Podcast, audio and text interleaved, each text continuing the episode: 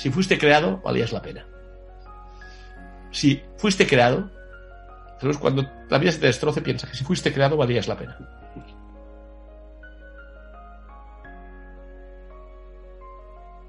Si fuiste creado, mereces la pena.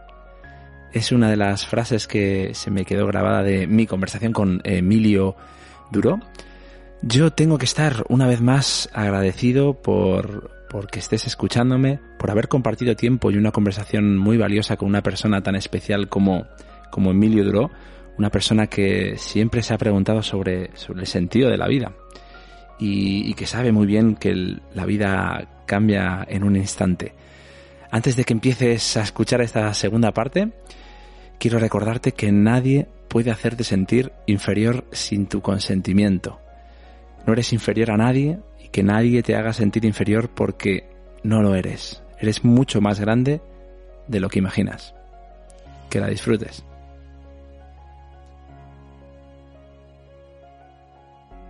La vida está inventada. Luego, si vamos a vivir 100 años, ¿qué tenemos que hacer? Preguntarle a la gente de 100 años de qué va esto. ¿vale? Porque no es lo mismo vivir 20, 40, 60, 80 que 100. Luego, si voy a vivir 100 años, tengo que modificar toda la educación, que es lo que tú me has preguntado. Si yo 20 años, es fuerza. Si yo 25, 30, 35 años, 60 años, conocimientos técnicos, ¿vale? Ser notario. Si yo 100 años, ¿se puede vivir 100 años con una persona triste? ¿Se puede vivir 100 años con una persona con, mala idea? ¿Se puede vivir 100 años sin cuidarse? ¿Puede vivir tu pareja contigo, con una persona descuidada? ¿Eh? Que tú, gracias a Dios, no lo estás. Que te ha abandonado puedes vivir con una persona que, que, pasa de todo, puedes vivir con una persona triste. Luego, ese es el cambio. Y como los conocimientos se duplican caño y medio, cada vez menos importante lo que has estudiado y es más importante que tus actitudes y sentido de vida. Y ese es el cambio que vendrán los colegios. Porque si vas a vivir 100 años, ¿cuál va a ser la asignatura principal? La más importante. Tienes un cerebro que se llama reptiliano. El deporte. Luego tendríamos que tener todos, obligatoriamente, una hora de deporte al día. No una a la semana. o dos a la semana. cuida tu cuerpo es que, claro, cuida tu cuerpo, piensa en él. Pero esto, nadie lo había pasado esto. Porque si morías con 20, 30 años no hacía falta.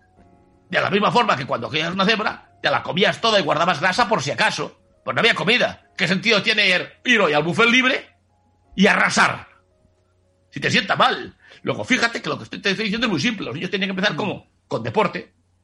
Tenían que empezar con qué? Con alimentación.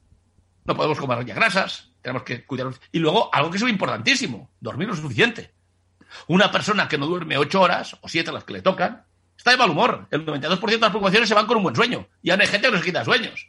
Luego, lo primero que tengo que hacer a la gente, a las personas o a los niños, es ponerlos en forma. Empezar las clases como eh, físicamente. Segundo, la parte ilusionante. La parte de alegría, pasión.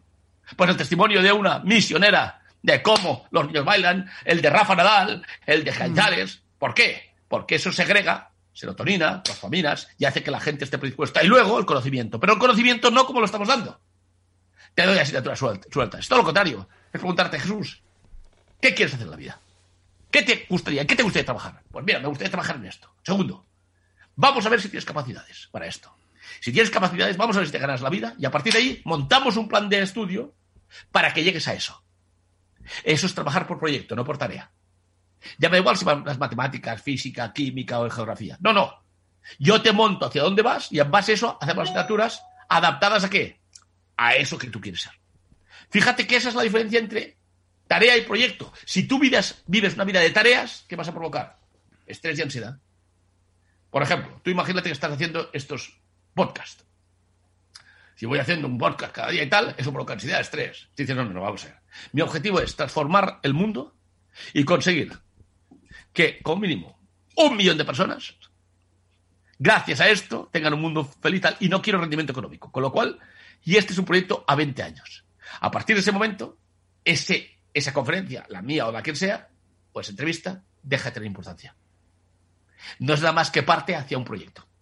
Y el típico, el, tipo, las personas que tienes que, entrevistar encajan con ese tipo de proyecto. Y encajan con ese tipo de vida. ¿Me entiendes? Eso es lo que trato de hacer. Eso es lo que trato de enseñar a la gente. Porque si vives 100 años, tienes que trabajar por proyectos. No puedes trabajar por tareas. Pero el ser humano está preparado para trabajar por tareas. Luego, en 1900, era, en 1950, da igual si eres gordito, no gordito, te cuidas, lo importante es que fuésemos un buen matemático, médico, ya está, o ingeniero, o economista. Ya está, ¿eh? y, y ese es el cambio. Ese es el cambio. Un cambio tremendo.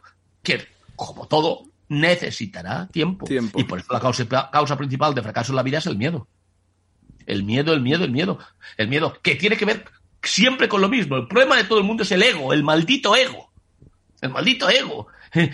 Oye, he fracasado. Si nadie te mira.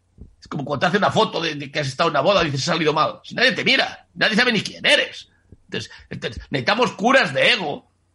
Y eso es dificilísimo, porque cuando aquí en España todo el mundo dice, Emilio, eres brillante, eres genial, pues tienes que irte a China y no te conoce nadie. Y así tu ego te vuelve. O una gripe. ¿eh?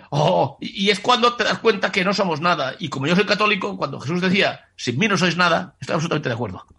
¿Vale? Luego tenemos que buscar algo más que la felicidad intrascendente, que es la felicidad trascendente. ¿Vale? No podemos ser urracas. Y esa es mi evolución hacia ahora, pero evolución como todo el mundo.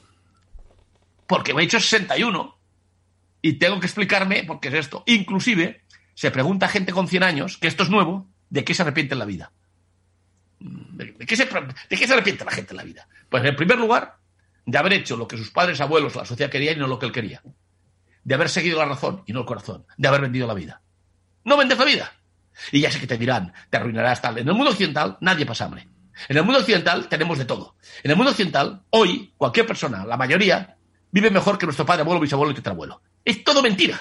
Pero te has fijado, el telediario, la prensa, la radio, mm. es como amargarte la vida. Todos son desgracias, todos son desastres. ¿eh? Cuando no es el crisis económica, es la variante del delta, y si no, no sé qué será. Hay algo bueno. ¿eh? ¿Te está gustando este episodio? Hazte fan desde el botón Apoyar del podcast de Nivos. Elige tu aportación y podrás escuchar este y el resto de sus episodios extra. Además, ayudarás a su productor a seguir creando contenido con la misma pasión y dedicación.